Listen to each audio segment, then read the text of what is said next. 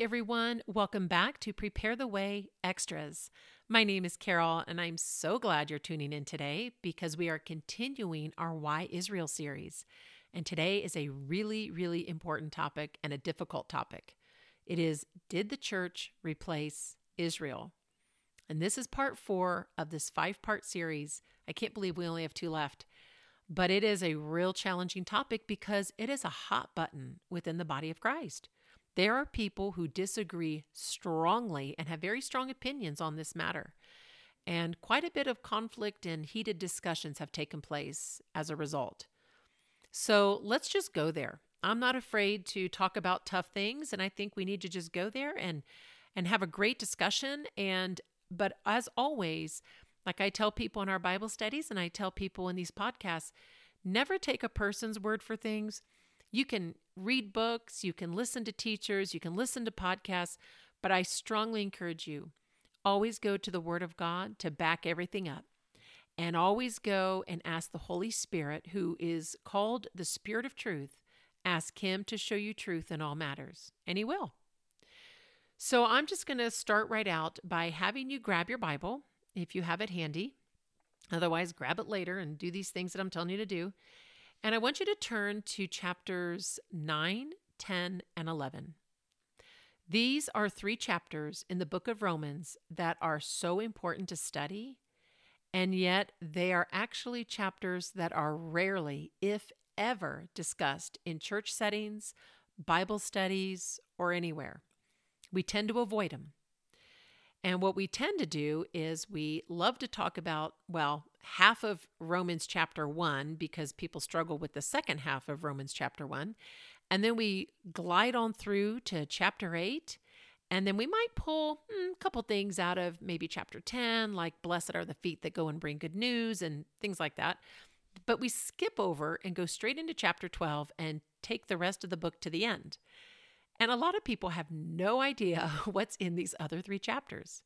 And keep in mind, Paul never did write this letter, nor was any of the rest of the Bible manuscripts written with chapters and verses. So when Paul wrote a letter, it was a continuous stream of thought. One thought flowed into the next thought, and they were all important and all purposeful. Because what was happening in this letter is Paul was addressing a couple of things. There was a tension going on, and there was a tension going on with Jewish believers because they became too legalistic, and then there was a tension going on with Gentile believers who became too licensed in their faith. And Paul was trying to address these tensions. And he does it pretty much on every page. And opinions were starting to grow uh, pretty strong between the different believers on who was more important, who was doing it right, who was doing it wrong. And Paul is trying to settle the matter. But when you get to chapters 9, 10, and 11, he addresses it. And what I find important, and this might really help you, is if you can break down these chapters or these sections of scripture, if you don't like to use the chapters, as this Paul is addressing the past of the Jewish people, their past. He's addressing their present, but he's also addressing their future. So if you can look at, you know, most of chapter 9 as Paul addressing uh, the past or the history of the Jewish people, then look at chapter 10 as him addressing their present, what they need. But then also in chapter 11, which is the most controversial chapter, how he addresses their future. And I think many of you, when you study these chapters, you're going to come to your own conclusion on this question all by yourself with the help of the Holy Spirit. So here we are now in these three chapters. And I want to begin by sharing with you what Paul says about the past of the Jewish people. He wants to remind his readers that the Jewish people are still important. They were always important to God. They have actually had an astonishing effect on the world. Whatever your opinion is on the Jewish people or Israel, throughout the ages, they have had an astonishing effect on the rest of the world, especially in proportion to their size. I mean, just as a side note, consider that they are only 0.1% of the world's population, but yet they've supplied 25% of the world's scientists. Did you know that? or that how they have supplied a majority of the world's entertainment in films, meaning that all five Hollywood studios were Jewish. Pretty incredible to me. And in the fields of music and architecture or even technology, whatever you name, you will find Jews at the top of their profession or on the boards. And it just shows that they have become very shrewd and clever as a result of the things that God allowed to happen to them. And that was the same even in the past. And so Paul lists some things out in chapter 9 that he wants to remind the people of. And I think it's important we are reminded of this as well. First of all, they were and are the sons of God. They had his divine glory in their temple. Go and read Exodus, Leviticus, Numbers, Deuteronomy. Read the presence of God that was with his people.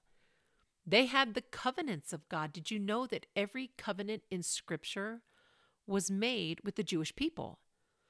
With Noah, the covenant with Noah, it was made with their ancestors. With the covenant with Abraham was made with their fathers.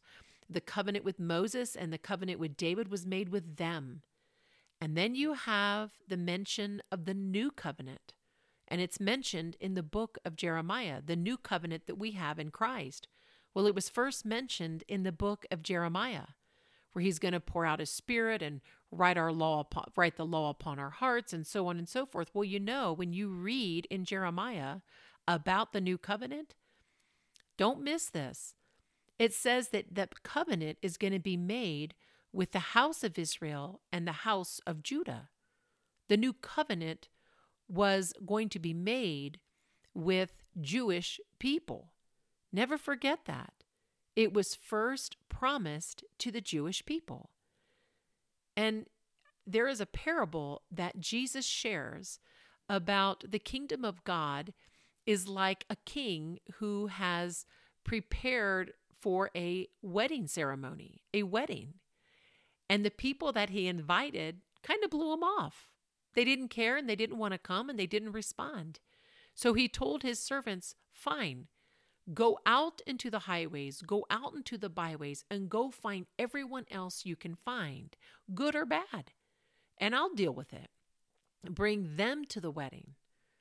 And so the new covenant was made for the Jewish people. That's why Jesus says, I came for my people. But because they rejected him, it went out to the Gentiles. And so that's how we came in to this new covenant. But the new covenant is still Christ. But the point is, they had the covenants of God, all of them. Every one of them was made with the Jewish people. The other point that Paul was making in chapter 9 is that they also were the ones that received the law. That God entrusted them with his law. He wanted them to be an example to the nations of the world on how to live righteously. They also had temple worship. They had every promise of God that was in the Old Testament was made to them. And so Paul is writing and reminding people look, don't be so um, Gentile believers, don't sit here and think that you have something more than they do. Um, I want to remind you how blessed they are and how much God trusted them with the holy things that He trusted to nobody else. The patriarchs were theirs. And then Paul continues in chapter 9 and then says, And above all else, it was to them that God gave His Son, the Messiah, the Christ. And so we should always be grateful to the Jewish people, and especially to that couple, Joseph and Mary, who were probably in their late teens when Jesus was born and how they kept him safe from Herod. And so Paul is offering this reminder because, again, he is dealing with a tension. The Jewish believers over here are holding on to legalistic things and they think they're right. The Gentile believers are holding on to their freedom so much that they think they're right. And Paul is trying to tell them teach each of them something important. And so then he tells them that God has the right to choose whomever he chooses to receive his blessings. And so that is first and foremost, I think, something we have to recognize and highlight in this chapter, this portion of the book of Romans. The next thing he addresses is in chapter 10, and he starts to talk about the present. He moves from there and then begins to speak of the Jews' rejection of their own Messiah. And then Paul shares his deep, deep sorrow over that rejection because that's his people. Paul's a Jew. And he desires his brothers to be saved. He desires his brethren to be saved. But there was something that was happening. They were stumbling over Messiah, they were stumbling over Jesus. You know, if you've ever tried to evangelize Jews, you'll find they are the hardest people on the earth to lead to Christ. Missionaries have tried over the last 150 years and they've had mm, some success. But there's something pretty incredible that's been happening that's actually bringing them to Messiah. Ever since they got their land back in 1948, thousands of Jews are turning to their Messiah. And it continues today. And it's all happening not in the way people expected. It's happening by Jews leading other Jews to their Messiah. It's actually one of the miracles happening in our lifetime, and we miss it because we never talk about this. And there is a website I encourage you to go visit. It is called One for Israel. If you've ever watched those videos, I Am Second, about Christian testimonies, on One for Israel website, they have a section of testimonies of Jewish people coming to faith in their Messiah, into Jesus. And it's their testimonies, and they're well done, just like I Am Second. And if you're on Instagram, they have you can follow them on I am one for Israel. And so there is this incredible thing happening that we need to take note of. And but Paul is addressing this like, look, their rejection, they still need the gospel. And how will they hear it unless someone's sent? And how some, you know, unless it's preached, and how will it be preached unless someone's sent? And blessed are the feet that bring good news. That's how that whole thing comes in. That's the whole context of that verse. And there's this author, you can write her name down, Julia Fisher. For those of you who love to study this stuff or want to learn more, she's been writing much on this subject about Jews and Arabs actually coming to faith in Messiah and and how they're meeting together in the Middle East. And you can find her book. She has multiple books. You can find them on Amazon. But there's one case that she reports where there's up to a thousand Jews and Arabs that are meeting secretly in the forests of Israel in the name of Jesus. And it's exciting. God is doing this new thing. He has brought them back to the land after being out of it for 2,000 years. And He promised that when He did that, He would also bring them back to Himself. And He's doing that right now on an unprecedented scale. And we are the generation that is living to see this covenant He has with Israel fulfilled. And so it's really incredible to me. But but in chapter 10, I, I kind of digress there for a minute, but in chapter 10, Paul is dealing with this. Their rejection grieved him so deeply. They need the gospel. And and Paul then delivers a really difficult truth. He says, "Look, Gentiles are entering the kingdom." And by our time period, of course, billions have come into the kingdom. But Paul's grieved. He's like, Gentiles are entering the kingdom while his brothers are staying difficult. And why are they staying difficult? He says, because they're trying to achieve righteousness on their own rather than achieve it or receive it through God's Son, Jesus, the Messiah. Jesus is in the middle of the road, right in front of the Jewish people, and they're falling over him. There's this ignorance that prevents them from seeing Jesus as he really is. And the Gentiles have found their way in so easily, right? They're zealous for God. The Jews are zealous for God. If you've ever been to Israel and gone to the Wailing Wall, you know what I'm talking about. They are zealous for God. Yet many of them still do not have this knowledge. And so that's chapter 10. And so Paul is dealing with this tension. He's trying to teach a lesson to the Jews who are legalistic and the Gentiles who think they got it all figured out, right? And he's trying to address this tension. The Jews are still very special people. They've just become very stubborn. Now he moves into chapter 11, where he's going to address something very strong to the Gentile believers. See, in chapter 11, Paul's dealing with the future of the Jewish people. And he actually reveals a mystery, a secret. And he is permitted to reveal this. And the secret is that the Jews will be saved in the future. You know, the world today, friends, says that the Jews deserve all they get. There is a lot of anti Semitism out there. Even the church, for years, accused the Jews of killing Jesus. In fact, this is nothing for us to be proud of, but the history of anti Semitism in the church over the last 2,000 years is, is horrible.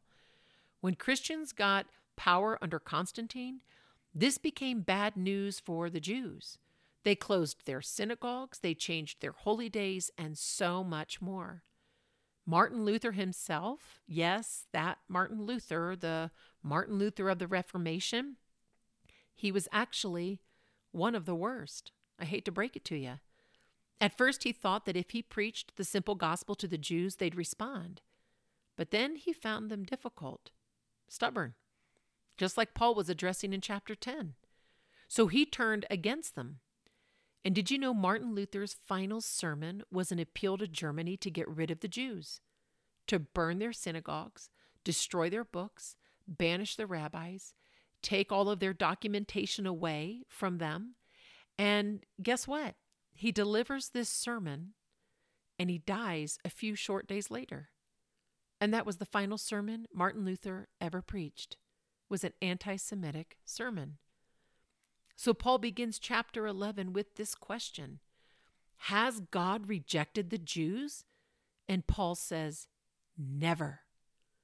And later in that chapter, he asks the question Have the Jews fallen beyond hope? Will they never recover? And Paul says, Never. God has not rejected them. And we see in chapter 11 that even though they broke the covenant with him, God will always, he vowed he would never break it with them. And so it's really important that we understand this. Everywhere Paul went, he preached first to the Jews. That's what he was instructed to do. And when or if they rejected him, he then would go and preach to the Gentiles, and they received the message. And that's how the gospel spread. And so Paul, then says something really interesting in chapter 11. Look, your their falling away, their rejection of God made the entryway possible for Gentiles to come to faith. It's that parable of the wedding. That new covenant Jeremiah was talking about was for the house of Judah, house of Israel, but they rejected it just like they do in that parable of the wedding. But now it's open to everybody. And so he says if their rejection meant all of this for you, then here's what you got to do. You should use this to make them jealous. In your N, if you have an NIV Bible, the word you might see is not jealous, but envious. And that's actually not that's not the word you want to use for this. You do want to use the word jealous because they're slightly different. Jealous means if, if you can picture, like, say, if you have a friend group, if you're young and someone runs off with your best friend and then they become their best friend, right? She was yours or his or whatever, and now she's somebody else's best friends. That's when you're jealous. You're jealous over that person having what was yours. But envious is a little different. Envious is if you have, if you are in a friend group, but you see another friend group that you want to be part of, you're envious of that other group. You want to become part of that group. Well, that's what Paul is suggesting in chapter 11. To make a Jew jealous, he wants the Gentiles to make Jews jealous. But to make a Jew jealous is not by saying, We've got something you haven't but by saying rather, we found something you have. We have your scriptures. We have found the Jewish Messiah. That makes them jealous. Not, we've found the Lord and you haven't. That would be trying to make them envious. You see, friends, God brought the gospel to us to make them jealous so that they say, That's ours. What are you doing with that? That's ours. We've been trying to make them envy us, envy us, but that's not the right method.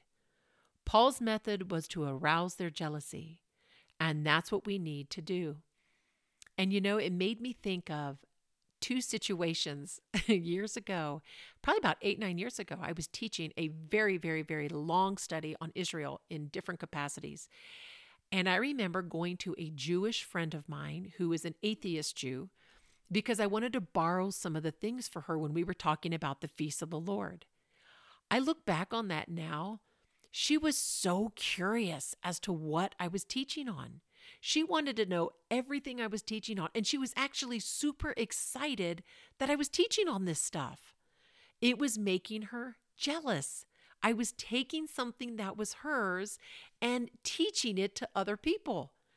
And the other funny thing about that whole series is there's a rabbi in town, in my town. He's a reformed rabbi. They, it, there's different sects of Judaism, but he's a reformed rabbi. He actually became curious enough. Not only did he come to one of our Bible studies to hear what I was teaching on, he actually came to my house and invited me to teach a Hebrew class with him, which is really funny. I didn't do it. But it's just funny. And you start thinking of these things. And that is exactly what Paul is talking about. We have to make them jealous. Do you notice today how many Christians are starting to be interested in learning about a Seder meal at Passover? I am seeing this more and more and more. Christians are starting to want to understand the whole full picture of Passover, the deliverance out of Egypt, Jesus' fulfillment in it. And so they're practicing it and learning about it through a Seder meal. That's the kind of thing that makes Jews jealous. Passover and Seder is mine. No, it's ours too. That makes them jealous. And that's what we're supposed to do make them jealous in chapter 11. And it's good. But the flip side is this it's made Gentiles arrogant. And that's the tension Paul was addressing with the Gentiles. They become so licensed in their faith that they were almost arrogant. That's the danger of the church is becoming arrogant in our freedom in Christ. And many of us have fallen for it. There is a theology. When we say, Did the church replace Israel? There's a name for it, a theological name for it. It's called replacement theology. The church is now the new Israel, the spiritual Israel. Have you heard that terminology before? Well, if you have, it's not found in your Bible. So we have to go to the origin, which we're going to get to in a minute.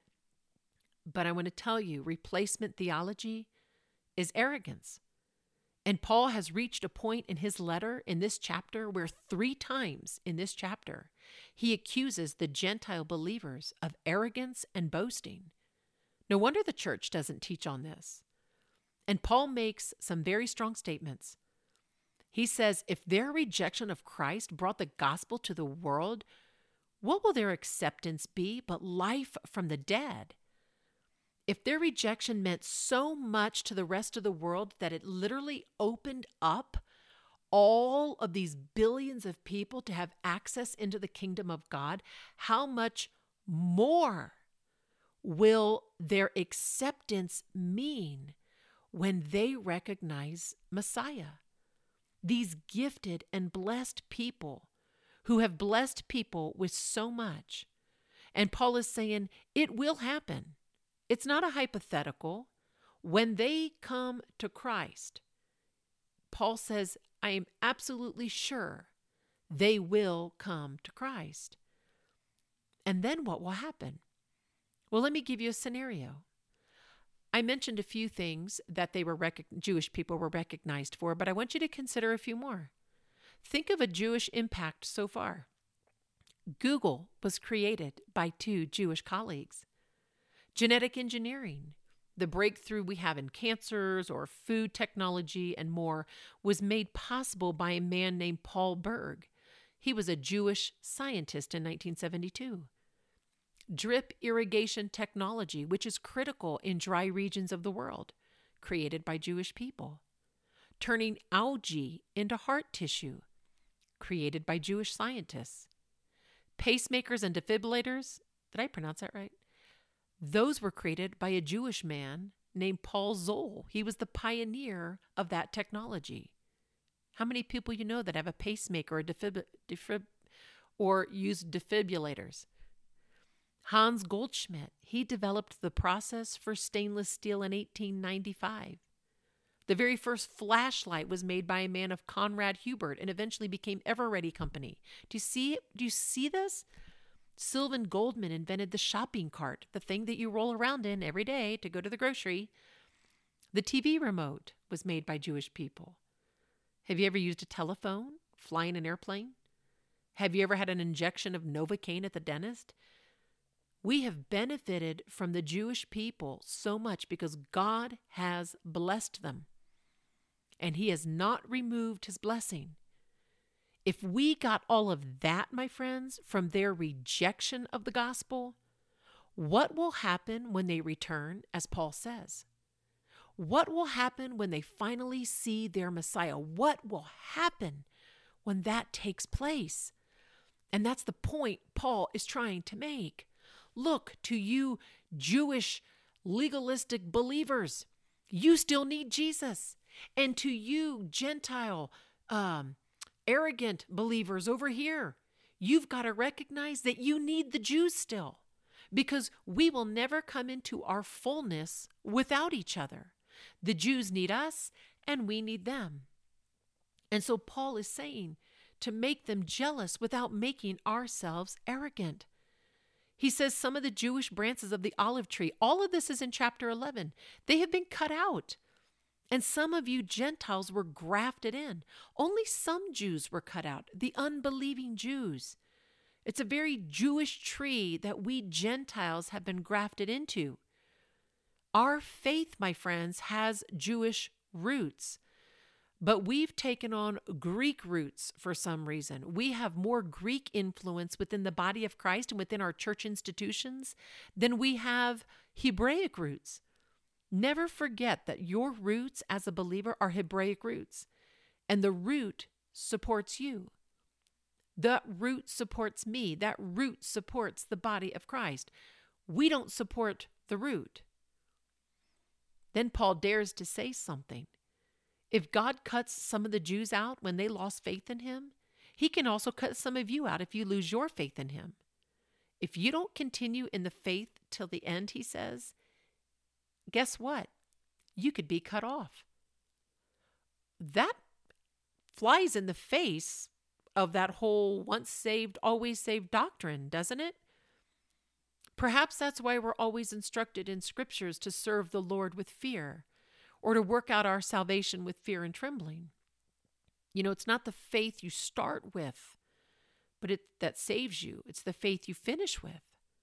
Because scripture says he who endures till the end will be saved. That's perhaps why there's over 80 verses in the New Testament alone that tell you to hold on to what you have.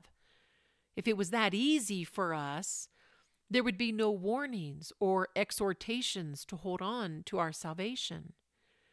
I want to share something with you too, just as a side note, my friends. Every time the word believe comes in John's gospel, most times it's in a special Greek tense called present continual. It means to go on believing. And in John 3:16 when it says for God so loved the world that whoever believes on him, that actually technically the Greek tense in that is whoever goes on believing in him. We have to continue believing in him. And Paul makes this strong warning to these Gentile believers in the book of Romans. Guess what? Don't be arrogant. Because God, just as He cut out His own people from the olive tree, He can cut you out. But guess what? God can also graft them. Those that He cut out, He can graft back in. And how will He graft them back in? By removing the hard hearts and softening their hearts again to Messiah. Israel as a whole, it says all of Israel will be saved. Well, when you study the Old Testament, what that really means is a representatives of Israel. Not all, but representatives. They will come to the Son of David, to Jesus, at some point and be joined to the olive tree. And friends, the whole point of this olive tree, Paul is describing in chapter 11, is being one new man together. That is what is the most important thing. One day, God is going to show mercy to the Jewish people and soften their hearts. In fact, in the prophet Zechariah, it says, When they see him, when they finally notice him, they will look upon the one whom they pierced, and they are going to weep and repent. As a nation, there will be national repentance in Israel. There will be national repentance among the heritage of the Jewish people. That is going to be something that is going to be an incredible moment of time. That's why it's so important. Paul is trying to resolve this tension that is in the letter to the Romans. He's resolving this tension with the Jews, this tension with the Gentiles. And he's saying, look, you guys need each other. Our future is interlinked. We are heading to a city that is filled with Jewish references. Read the end of Revelation. There is we are going to be one people, one new man in a very Jewish city, the New Jerusalem. And already our Lord has gone to prepare a place for all of us. And God is so, and Paul is so overwhelmed by the thought of this, this need that we have for each other, this need that we have for the Jews and the Gentile believers to work together and understand each other. He's so overwhelmed that he literally stops teaching and bursts out in praise at the end of chapter 11. This is where you have preachers that'll quote the uh, very end of chapter 11, where it says, From him, through him, and to him are all things. To him be glory forever. Amen. And Paul is so overwhelmed by this thought, and he's trying to get it through their heads. We're interlinked.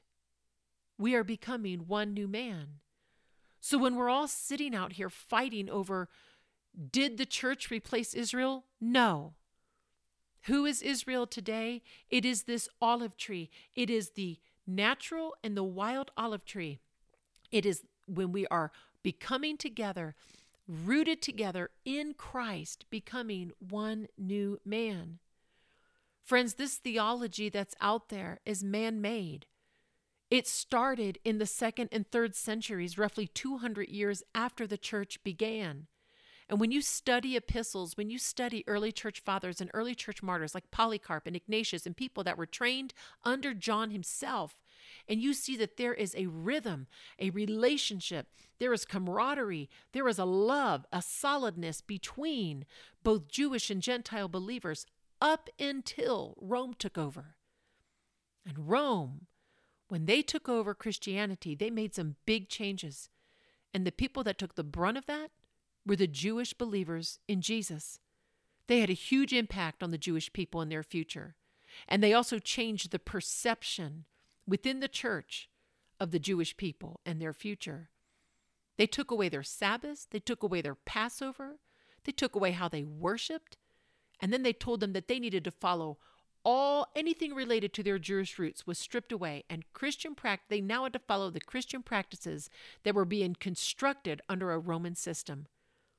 And that's where we've stayed. We've stayed in these traditions that were created by a Roman system.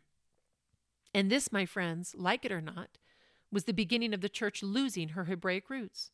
And ultimately, years later, that's where we took on more of a Greek influence, which is still evident today, as I mentioned. And so this is really important.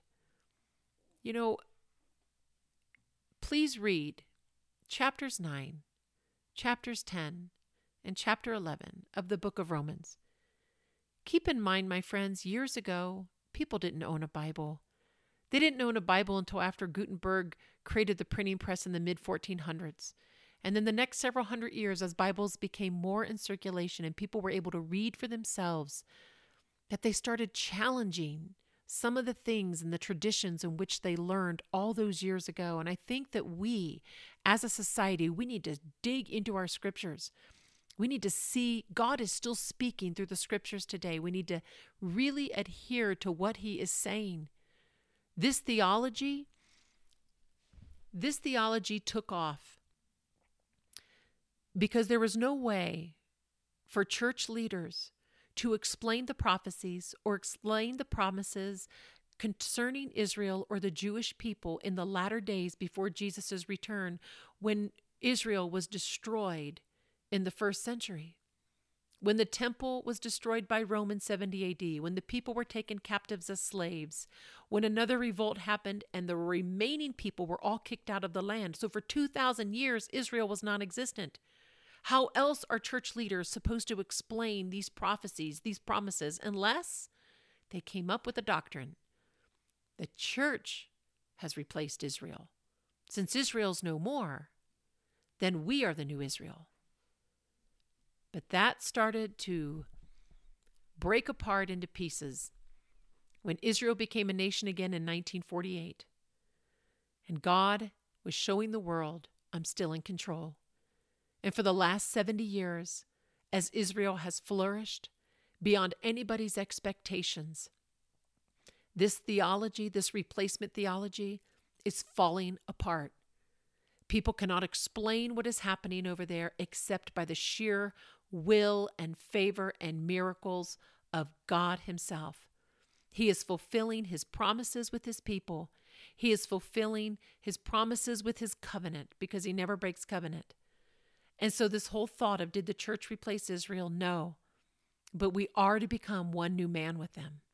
We are to receive the blessings that have come through the covenants together because we, as Gentile believers, are grafted into this most holy root and we are all headed to this holy city together. So, if you really want to know and understand what's happening, friends, in the world today or the future, if you want to understand prophecy, if you want to even understand the book of Revelation better, watch what's happening in Israel. Pay attention to what's happening over there because God is doing a miraculous work. And if we all just paid attention, we would probably understand not only that better, but our faith better. I hope this blessed you today. I look forward to our last one, our last time of Why Israel, where we are going to discuss some of these prophetic fulfillments. God bless you.